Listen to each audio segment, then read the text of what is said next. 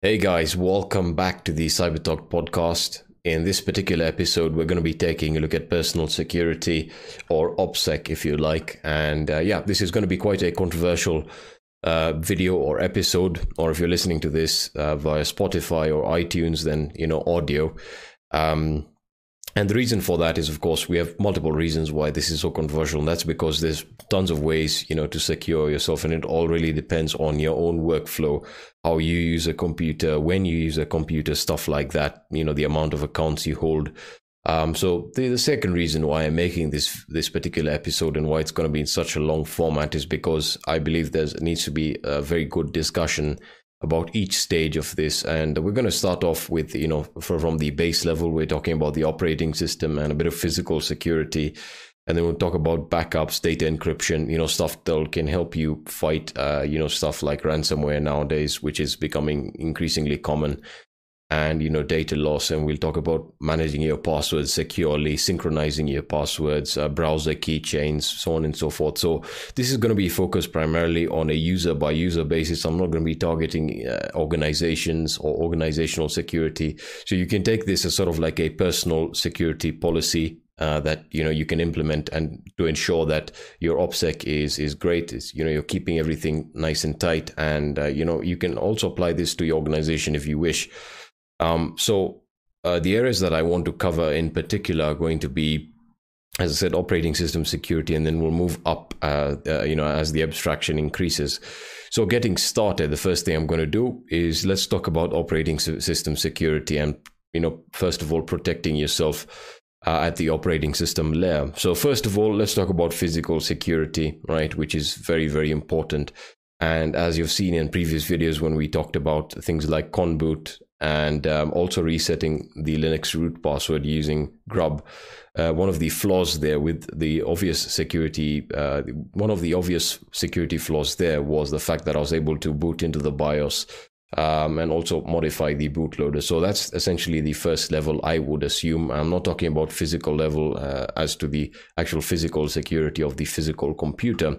Uh, just talking about the first layer so the BIOS, so it's very essential that you have your BIOS secured and you know you don't have uh, and password protected, uh, and you, you really don't have or no one else or an unauthenticated user doesn't have access to your particular to your BIOS so that they can make changes and boot from particular devices. So locking down your boot your boot sequence is extremely important. Firstly, now when we talk about operating systems and uh, I'm going to be sticking to Windows and Linux or Unix, uh, and uh, I'm not going to be talking about macOS mostly because I don't have any experience with that uh, as much as I would like. So uh, again, uh, you can take that with with a pinch of salt. But talking about Windows and Linux, of course, this each of these operating systems is going to have its own nuances in terms of security. Windows being the most targeted operating system by viruses and malware the first thing you need to do is you need to actually secure yourself with an antivirus.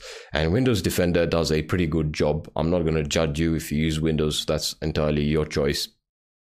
Um, so as I said, Windows Defender is now get, getting extremely, uh, extremely competent at uh, detecting, you know, new strains of malware early on, and also offering ransomware protection to some extent. And the way it does this is by offering you a backup solution.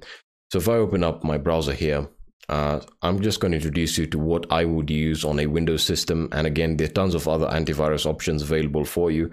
But in my opinion, I think Malwarebytes is doing the best job uh, because, again, you can go through their website. We're going to be having a write up of uh, on this on hackersploit.org.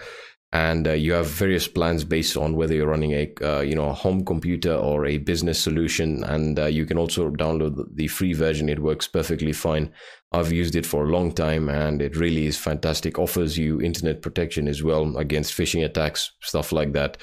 So that's something you want to take into consideration. As I said, I recommend Malwarebytes. It's one of my uh, my most reliable antivirus solutions that I've used, and um, you can check it out for yourself. There are tons of other solutions. I'm not going to touch upon antivirus that much, mainly because I know it's not going to be a primary focus. Because you know you buy an antivirus and uh, depending on what you download onto your system it either works or it doesn't and when i'm talking about file downloads i'll talk about torrenting and uh, uh, those of you who usually are fans of pirated software and why that's not a good idea anymore you know with the increased uh, with the increasing uh, popularity of ransomware Uh, secondly, if you're still on Windows, I would recommend running an anti-rootkit, and Malwarebytes also has an anti-rootkit. So uh, you can see that uh, th- th- this utility is primarily just based to help you uh, identify and remove deep lying rootkits within your system because that's something very common with Windows. Um, so again, you can check this out for yourself. It's very simple. It's currently in beta. It actually scans through your entire registry, your drivers, finding you know really really deep lying rootkits that are embedded into your system at a very deep level. Um, so that's what I recommend for an anti-rootkit. I think having an anti-malware or an antivirus and then an anti-rootkit is essential.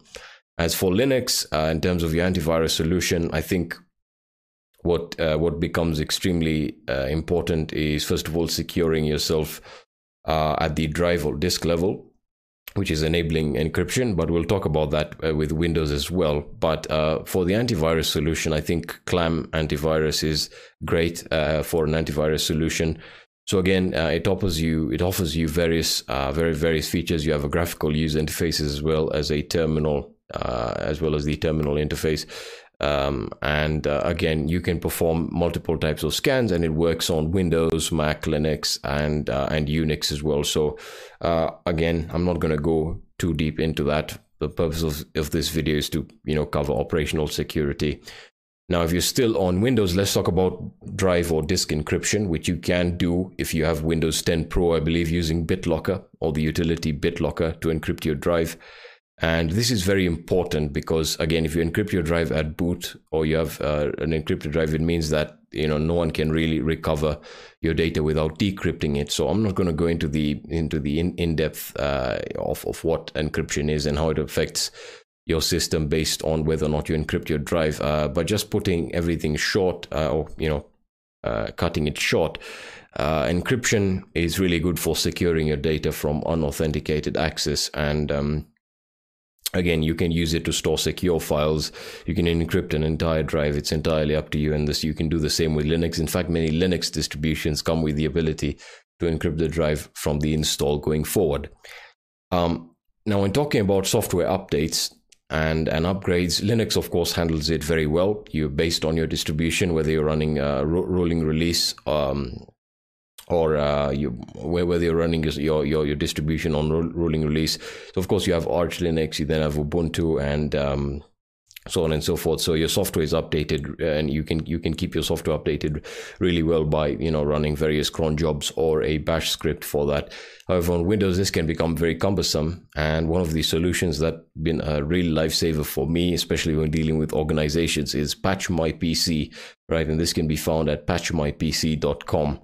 Now, Patch My PC essentially is a free to use program that uh, that allows you to keep over 300 apps and programs on your computer up to date. So again, you just run the program and it scans through all the programs that you have installed on your system and then it automatically updates them for you without you having having to, to, to go to the individual vendor sites and doing that yourself.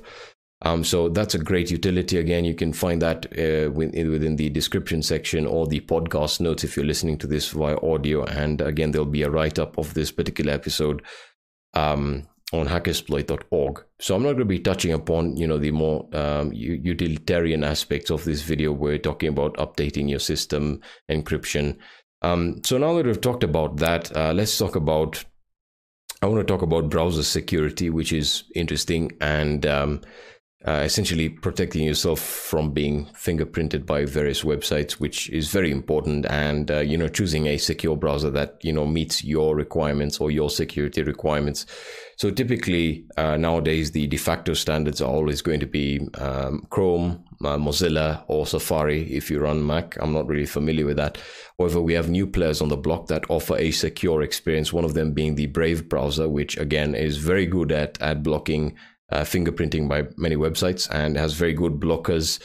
And it's entirely up to you as to whether you want to use a browser that uh, essentially controls what you see based on the advertisements they show you and also protects you from trackers and stuff like that.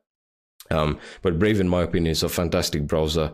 Has very, very great blocking uh, for for various trackers that you know sites actually set up so and you know through through your cookie file can actually trace you and trace your browsing history and what your content preferences are. So Brave in that way is fantastic. So you can check that out. You can find them at brave.com. Uh, so the great thing about Brave, um, again, their, their, whole agenda is to take back control of your browsing experience with, and you you do that uh, by blocking ads and trackers.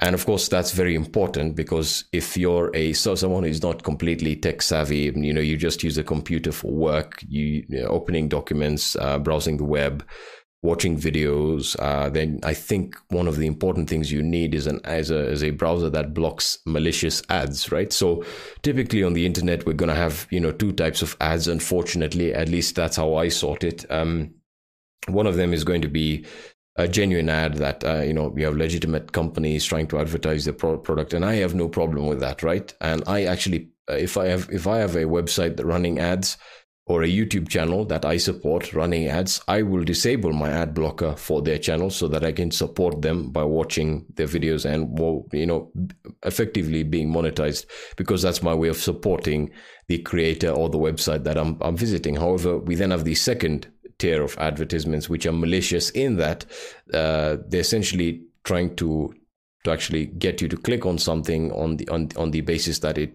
you know it's the offering you something and then uh, it's not something entirely different. So uh, usually you'll find this uh, happening on a lot of children computers or uh, a lot of elderly uh, individuals com- computers in that you know they go they browse around the internet and they're new to this and they see an advertisement and they assume it's legitimate because in the real world every advertisement is is of course uh, is certified and you you can put up something that is malicious um, so they assume or they bring this assumption with them onto the internet and uh, you know you just click on all of these advertisements promising you different things promising you or offering you a gift that you know they want something you want a new ipad and you just need to click over here give us your personal information and then they say hey uh, you know we need to ship this to you.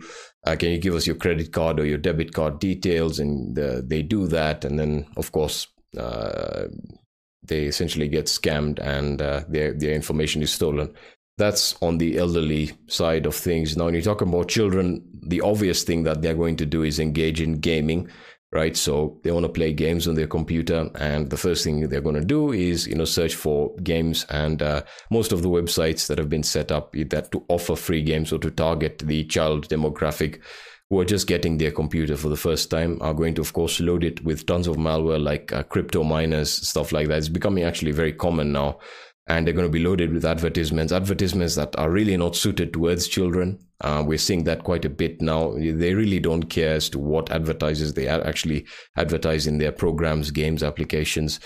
And then, of course, uh, we get to the most important aspect, which is piracy, right? Now, piracy is not something that I support. Uh, I understand it. I understand torrenting uh, and how that plays into piracy because it, it really does in that it's a it offers a decentralized solution for you know sharing files and I love that technology. However, as we know from uh, from the early 2000s uh, till now, I think uh, torrenting is extremely popular and essentially allows you to you know distribute or redistribute uh, illegal material or pirated material that uh, again validates every, every every copyright law out there now, of course, this seems harmless, and you're like, if I can get something for free, why don't I just do that instead of paying for it? It sounds smart, right?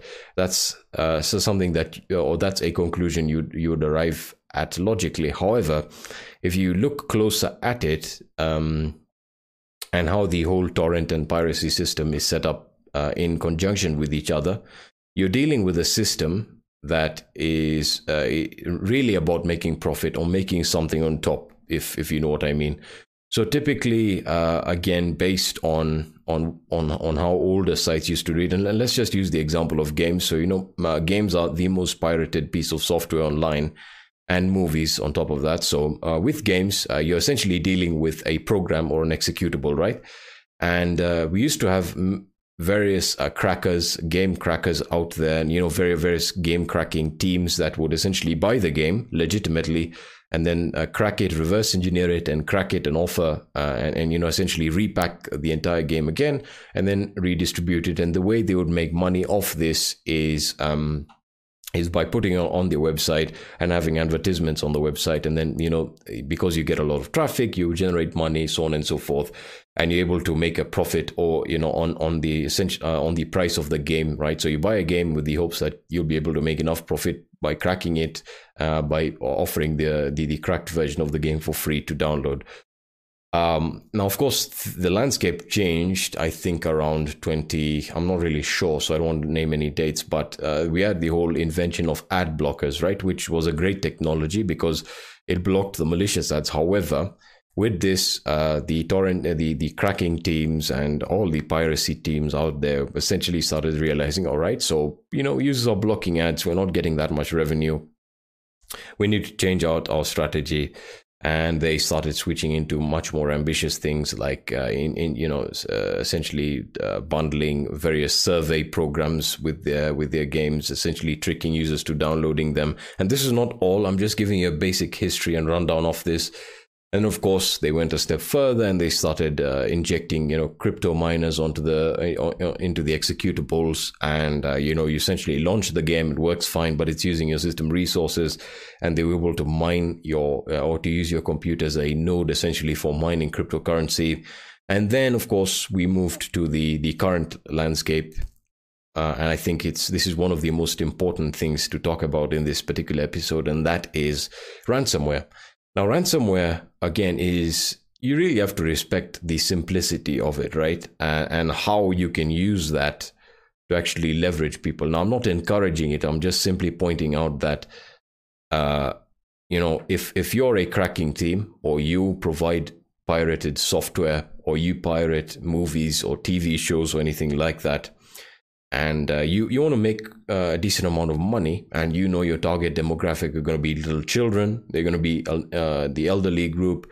Uh, what you do is you just bundle in some ransomware with that and uh, you know you you ask for a, a nominal amount or uh, you know a trivial amount. I you know let, us keep things really simple. So let's say I, I i pirate a game right? And this is totally hypothetical. Let's say a new game is released uh, let's say from a company like Ubisoft, and uh, I think they still use Denuvo. I don't really don't play games anymore, um, so they use the Denuvo anti-crack uh, system to essentially um, to essentially provide a security for the application and you know prevent uh, essentially the reverse engineering of it. Um, so that, and you know, in, in, most cases, the cracking teams will crack the game, offer a crack, uh, or patch the entire executable to remove the activation aspect of it. And uh, then, you know, I would package it with a, a, simple piece of ransomware that has no public uh, decryption key, right? One that is completely self sustained in that the only person that has the decryption key is me, or in most cases, I don't even have it, right? So my goal is not even to to actually return or to decrypt the files in the event that I get I get the ransom. So again, I bundle this together with the software and I say I add my Bitcoin address or my PayPal address if you're stupid enough to do that. Uh, so you add your Bitcoin address and you say, hey, um, you know, I want so and so. Otherwise, you know, files are going to be permanently encrypted. So uh, uh, an innocent user downloads this program and the system gets infected with ransomware. All the files get encrypted and are essentially unrecoverable. And now they're being told to pay a ransom. And in most cases, uh, and this is very common all around the world from various surveys I've been reading in terms of uh, malware, uh, malware threats, and um, and who they affect the most. We have many uh, many individuals within companies and organizations, essentially downloading you know tons of software, pirated software, and of course then this infects the entire on the, the entire system. And then based on the type of ransomware you're dealing with it can then start hopping onto other computers on the network. And if you do this uh, on the on, on your organization's network essentially risking the destruction of the entire company's data based on their their backup policies or the security policies themselves. So again um, going back to the initial topic i know i went off on a tangent there uh, I would not recommend pirating software. Now, again, I said that that is more of a moral question that you have to ask yourself if you can afford to buy a piece of software or to buy a game and you legitimately uh, feel that you know you want to support this developer for the fantastic product that they're offering then just pay for it right? remember i know the internet is, uh, is is an area that is a bit like the wild west in that if you feel like you can get it for free then it's a good deal but nowadays I don't think it's that much of a good deal based on the risk you're taking. Now, of course, you can download the files into a VM and, and see whether or not they're infected with ransomware, but that's not something that you know I would recommend you do. Just buy the piece of software, buy the game, and you don't have to worry about it ever again. You own it for life based on the DRM, um, and that's something I think we'll discuss uh, probably in a later episode. And you know the ethics of using DRM and stuff like that. Um, so yeah, using a secure browser is very important. And as I said, we're talking about fingerprinting, which your browser does, whether you know it or not. Your browser actually knows a lot about the system that you're using.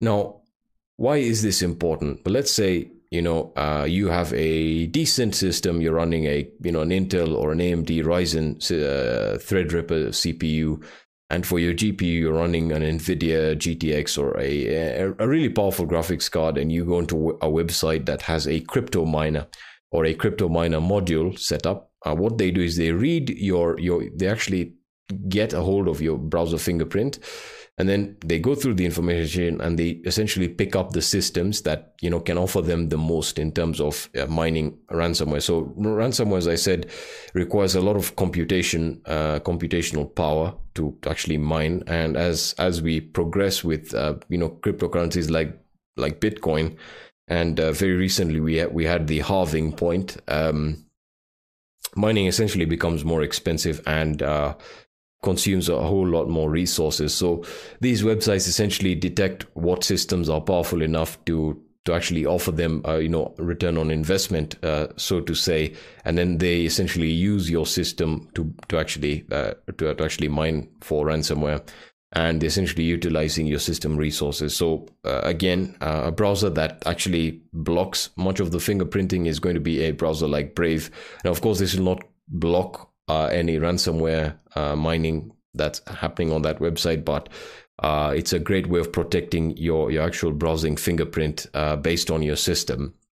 Now, of course, if you're really, really uh, paranoid about your security, uh, you can use operating systems like Tails. You can use Tor. It's entirely up to you. however, I want to keep Tor and VPNs uh, for another video because uh, I want to actually explain those two, uh, and I'm going to be talking about encryption and changing your IP addresses, how VPNs work exactly for another episode. So uh, I'm just going to be sticking to you know personal security. So you have the Brave browser. You then have Vivaldi, which is not open source. Um, so Vivaldi again is uh, does the same thing that Brave does to a certain extent.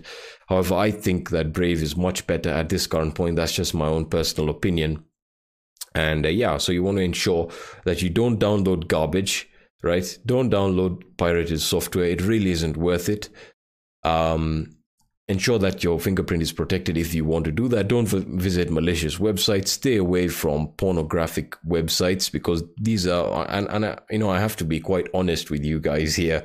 Uh, these are the sites that we have a lot of malware coming through right now. In fact, if you read most of the uh, most of these statistics, these are the sites where you have most of the malware being targeted to users you know um, so that's something you want to keep you want, you want to keep your eye out for um, and talking about browser security, of course, we need to talk about uh, an important aspect of browser security, which is going to be your, your various plugins and add-ons.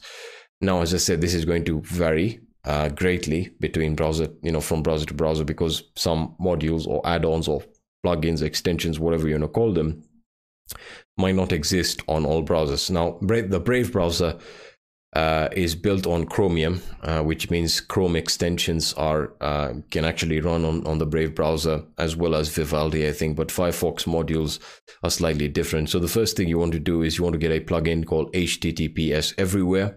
And this plugin will ensure that your connection is always kept to HTTPS and will actually warn you when you know the, uh, a certificate is invalid or expired on a particular website. So in, in today's day and age, I think you should always be using HTTPS. It's just a again it encrypts your traffic on the website and it's just extremely important. Uh, the second add-on or plugin I think you should have is a password generator. So I'll talk about password security in a second. So uh, password generator essentially allows you to generate your passwords really, really quickly on the fly. And again, if I just search for one here, um, if I just search for a password generator, um, you usually have a few good ones here.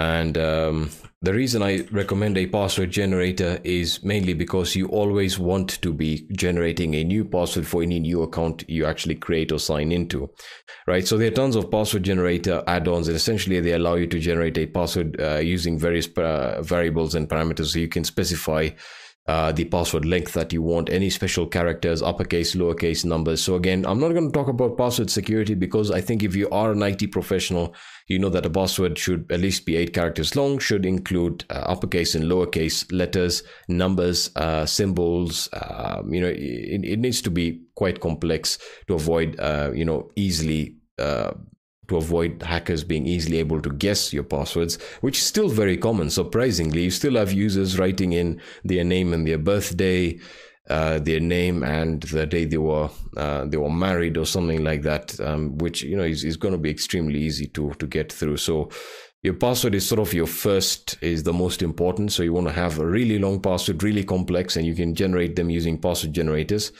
But let's talk about password storage, which is an area that I'm actually quite vocal about because if you have and in, in today's day uh, there's an account for every website you sign up to whether you're talking about um, your online banking accounts whether you're talking about paypal accounts you're talking about your email uh, your social networking websites um, your subscription sites uh, you know you could also have a uh, if your government offers uh, services online your government online portal requires an account and so you have all of these services that you utilize with an account that also have a password.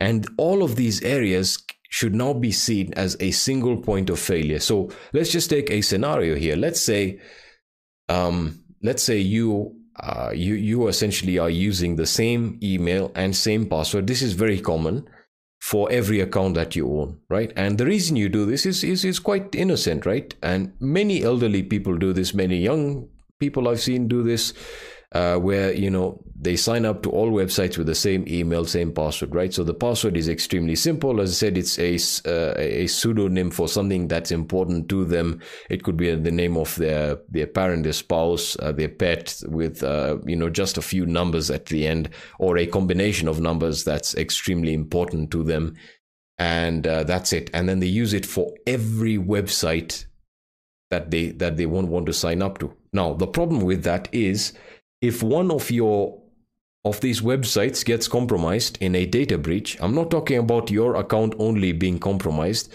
If a website or a service gets compromised, which happens every year, we, we can see it now. And that's why we have websites like haveibeenpwned.com, which essentially allow you to check and see whether your account or your email uh, has been leaked, has been leaked or was part of any particular data breach. So what happens is let's say you sign up to a um, let's say you sign up to a forum right? And uh, this is a forum about one of your hobbies and you're really passionate about it.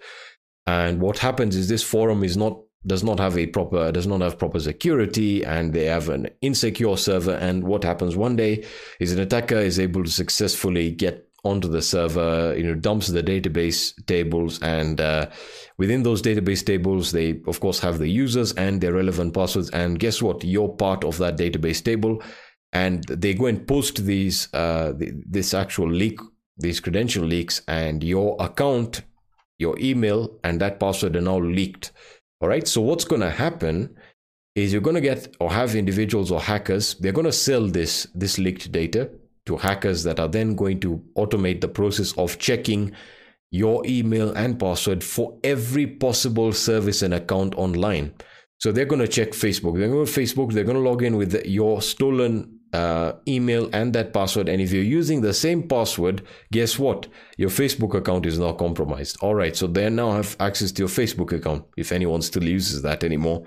Uh, they're now going to target Instagram oh th- that works. All right. We got his instagram. They then they then change the default credentials or your credentials and you know you're, you're essentially losing access to all your accounts because you wanted to use the same password. So the first tip here is use a unique strong random password for every account you create now, that introduces a new issue, which is where and how on earth do I store 200 emails and uh, 200 passwords uh, that I'm supposed to, uh, you know, I'm supposed to be using? Well, number one, which is very important. It might be controversial, but uh, you really don't have to worry about that, right? So if your password security from the get go, from your computer level or your operating system level, is good, and you use a browser like Brave or Chrome, which have very good keychains that are secured and uh, that are secured with your your actual operating system password, it means that and a keychain is essentially that, that that's what it is. It's uh, it is a key. It is a keychain, uh, and it its job is to hold all the passwords for you in your browser, so that you can perform things like autofilling, so you don't have to type it in every time. Which is great because if your system is compromised by something like a keylogger or by a, a deep lying rootkit, then you're not essentially typing in your password every time, which is it means it's not being logged. All your passwords are getting autofilled automatically. Now, as I said, keychains are not really they're, they're not looked upon with great confidence. And that's because, again, they, it offers a single point of failure in that if a hacker gets access to your operating system password, your, oper- your, your browser keychain is most likely going to be secured with the operating system password. But uh, what you can do is you can separate the, the two, at least on Linux. I know that's how it works. Is if you change, uh, let's say you have an initial password for your user account and you install Chrome and you start using that, uh, you start using Chrome and you start saving your passwords within the keychain. And uh, again, when you try and, and view the password stored in the keychain, it's going to ask you for your operating system password. So you enter the password. If it's correct, it allows you to view all your passwords. If you change your password after you've set up your system, uh, the browser keychain is still going to be stored with the previous user password. So in that way, you can separate, you can then create two, two, two points of failure here where if your operating system is compromised, then uh, they really can get access to your browser keychain. However, that's not something I would rely on. So, in terms of password security and password storage, I would recommend using a uh, piece of software called KeePass. Right, so KeePass is essentially allows you to store all your passwords in an encrypted format. Right, so it's just a database where you can store your passwords, and this is something I really recommend. Now, when I say it's encrypted, it means that you actually use a password to secure your your your password database. Now that may sound a bit uh, confusing, but it really is it really is fantastic because you can store your password on your system and without uh, and, and, without the, the password that you use to secure your KeePass database no one can access your passwords, right? So let's say you have 200 accounts and you start generating new passwords for all of these accounts and you start storing them in your KeePass database. That KeePass database is encrypted with your own unique password, which again, I recommend that you keep very safe. It should be something that you remember. You shouldn't, you should never write down your passwords, or especially on your computer.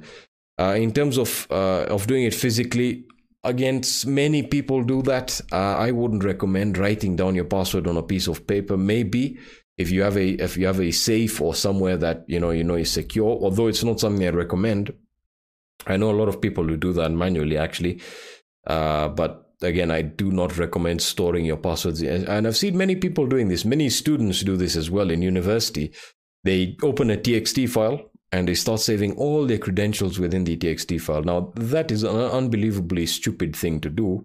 And I'm not hating on anyone, but you really need to look at your, your passwords, you, your, your credentials as keys to various services that are very important. And if your identity gets taken online, you're in a in a real mess, and you, you can take up to almost 10 years to recover your identity fully on the internet. So you guys need to take this very, very seriously. I recommend using KeePass.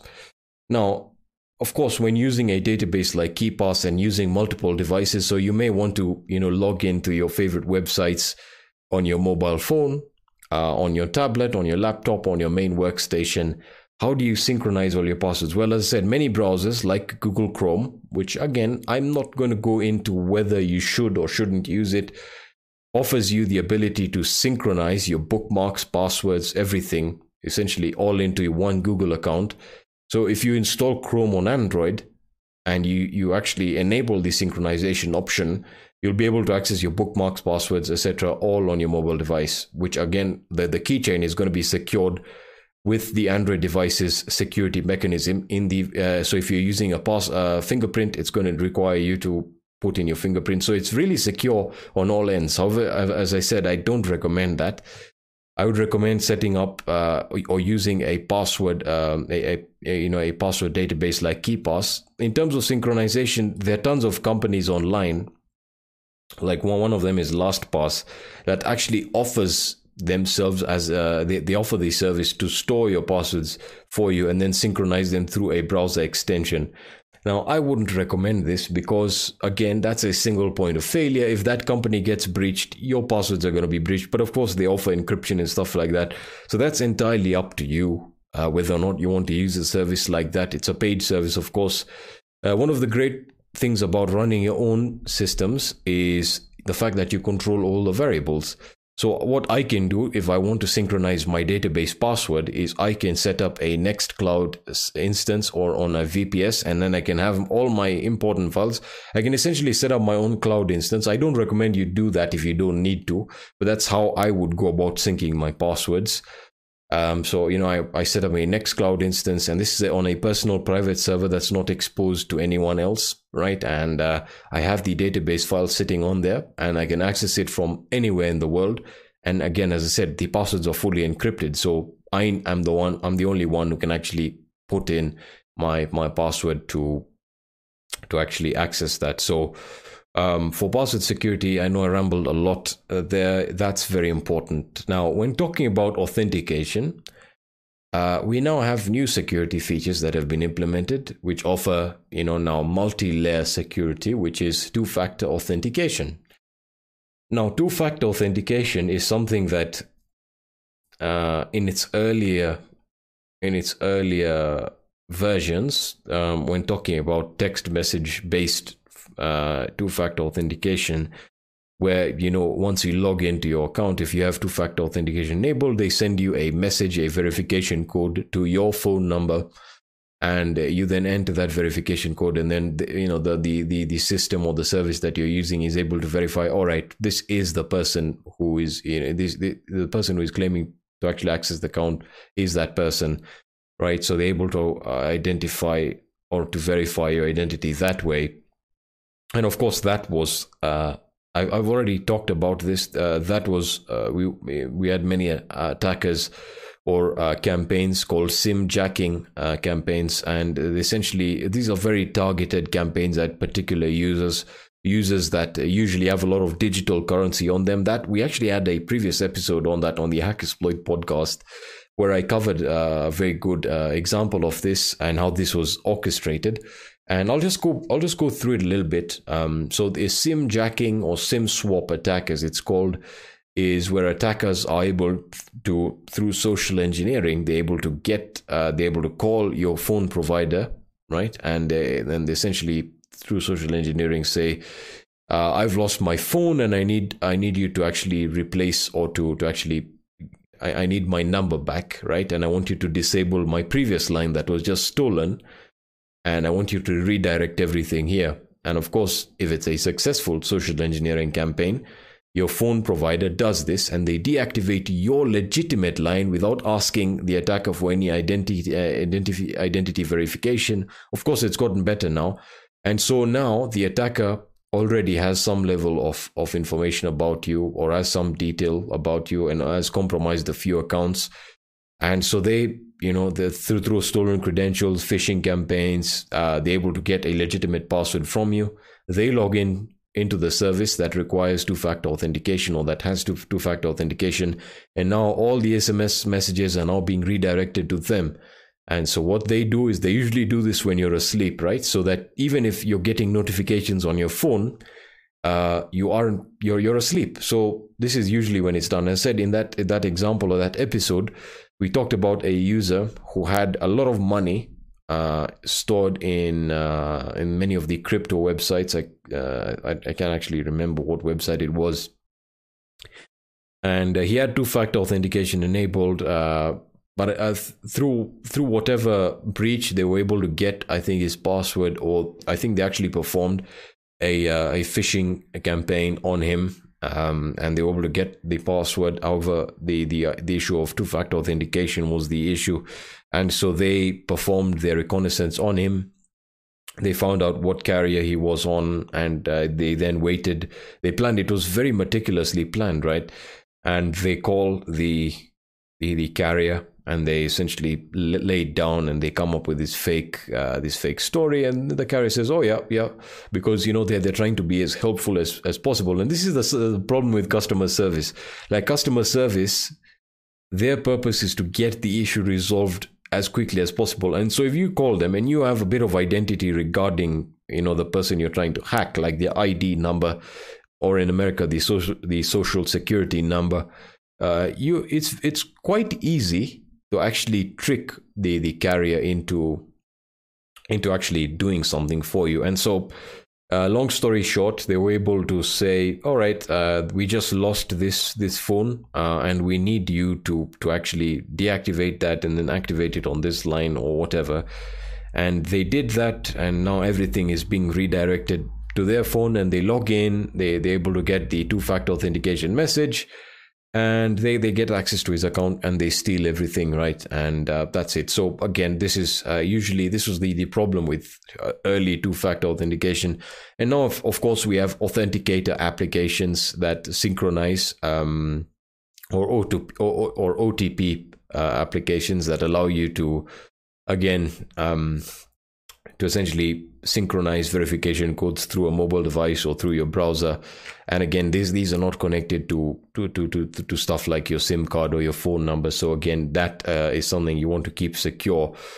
Uh, and mo- most people have seen having the OTP applications like Google Authenticator on their mobile phone, which isn't a good idea because if someone is able to get access to your phone and it's not locked, uh, which I recommend you do, it's very important to keep your phone locked. And now that we have fingerprint verification, I think it's even uh, it, you shouldn't be, be, be, you shouldn't have your phone being compromised. You also have encryption on your smartphones now, and uh, especially if you have a very uh, very good security on your device and your device is encrypted, then the only thing the attackers or anyone who steals your phone is able to do is just reset it and essentially lose the data. And in most cases, if the phone is encrypted and offers a certain level of encryption, then that isn't possible as well, making the phone useless to a certain extent.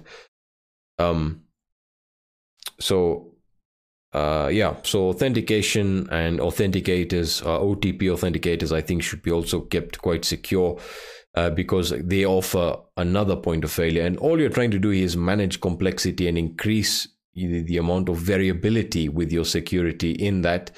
Uh, you're not trying to be predictable here. That's the important thing. You need to be extremely vigilant with security. You need to ensure that everything is kept as randomized as possible when talking about passwords, right? And as clandestine as possible. I mean, you know, you, you shouldn't be posting too much of your life on social media as it is, right? And it should be very difficult for attackers to know you know what services you're using online which again can be quite difficult to control on your own. But uh, again if you're in the public like i am i have tons of accounts that are online and i get tons of attacks like on me almost on a monthly basis. And you know my websites get attacked uh, my personal accounts. People try and register onto websites with my emails which they can't of course because the verification email comes to me. Uh, they try and hack uh, Twitter. I mean, everyone's like, like, literally once you're in the social, once you're out there and you run a uh, a project like HackerSploit, you're you're obviously going to get attacked. So uh, I have a lot of experience with this, and I can actually tell you what works and what and what doesn't. It's very important that you keep your accounts extremely secured, and uh, again, keep your activity as clandestine as possible. Um, so now that we've talked about that, um, I think there's just a few more things that I want to conclude on. Um, we've been going on for quite a while now, or I've been rambling for quite a while. Uh, let's talk about um, VPS and uh, server authentication or Linux authentication. And I'm going to be talking primarily about servers, uh, cloud instances, virtual private servers, whatever you want to call them, and authentication to them. So let's say again, uh, you're running a Nextcloud instance on AWS or DigitalOcean, right? And uh, you know to authenticate, you use SSH. Nowadays, is pretty much the de facto standard, and you have the ability to either use a SSH password, which you shouldn't use at any, uh, you know, in, in any event. And then secondly, you have the the ability to use SSH keys, which I this if anyone anyone authenticating to a server using SSH passwords is just asking for trouble, right? And I have multiple videos where I cover how to protect yourself from SSH based attacks using services like Fail2Ban. We also have a Linux security series on our website at hackersploit.org where we cover how to secure your server and how to set up SSH keys, stuff like that. So you guys can check that out if you're interested in securing your Linux servers. We actually offer that as a service. Um, so again, it's very important that you set up SSH keys, and then an SSH key is essentially what it says is uh, the only person who can access that server now or authenticate to that server is the person who has the private uh, the person who has the private key, right? So you have the publicly uh, the public key stored on the server, and uh, the person who has the private key can then authenticate that way, and they're the only ones who can get access. So there's no password authentication whatsoever. Um, which brings me to my second point. If you have a Linux server or any server for that matter, uh, disable root access. That's like again, this is something that's just a must. You, you must do this on your server because in the event your server is compromised and is compromised through the root account, which I've seen happen because people just create servers and they say, oh, yeah, we'll just set any password for the root password. They don't know that the root account has, you can pretty much do whatever you want through it.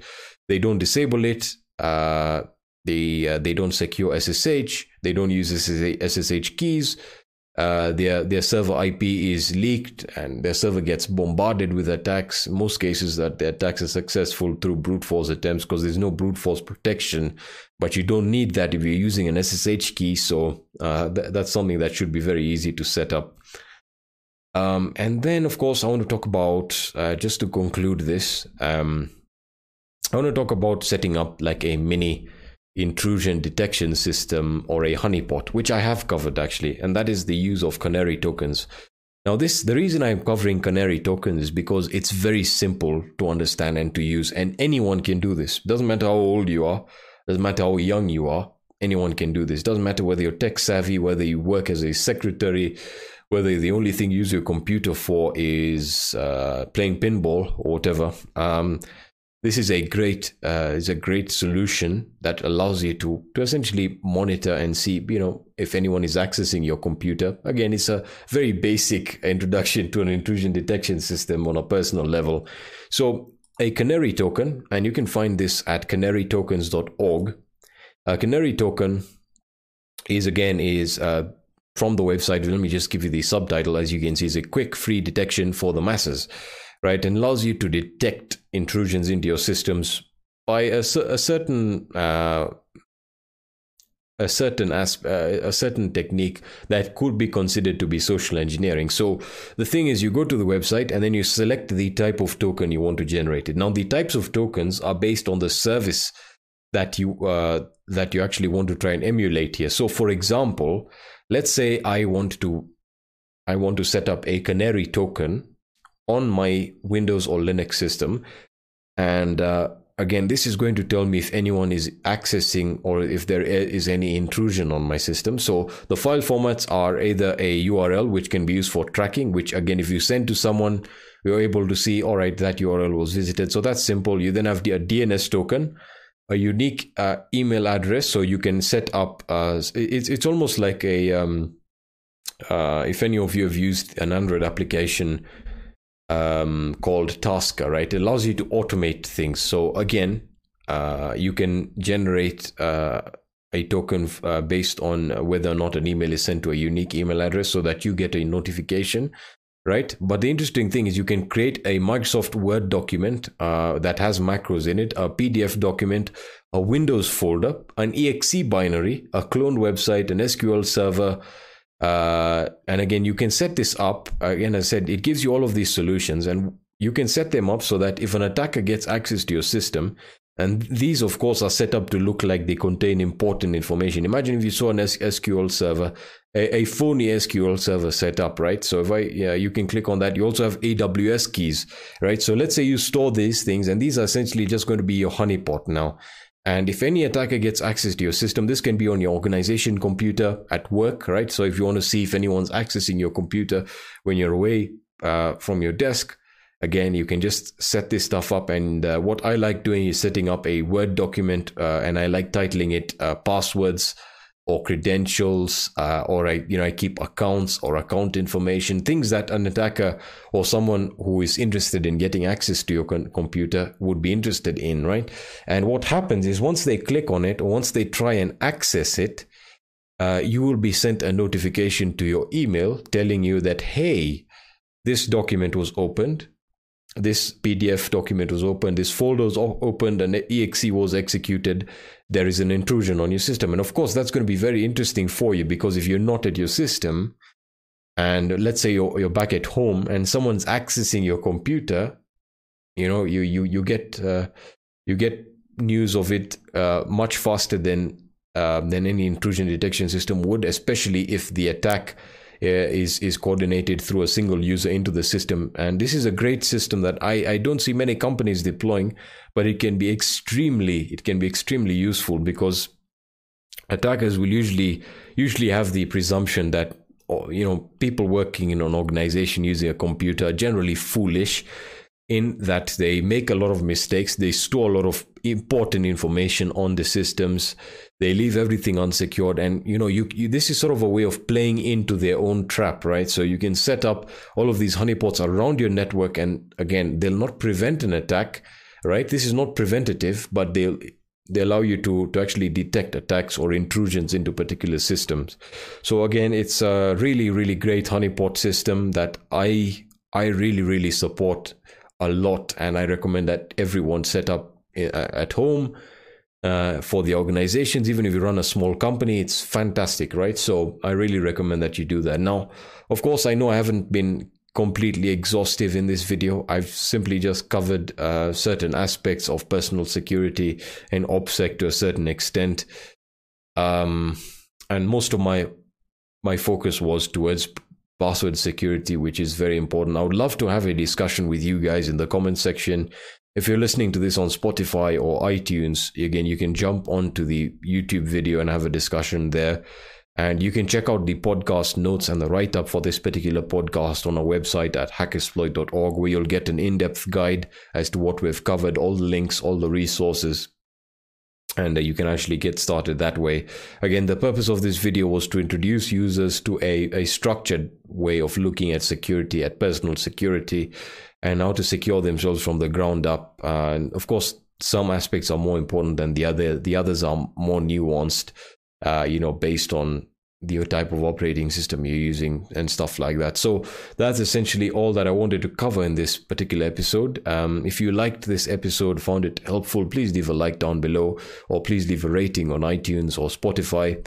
And I'm going to be seeing you in the next episode.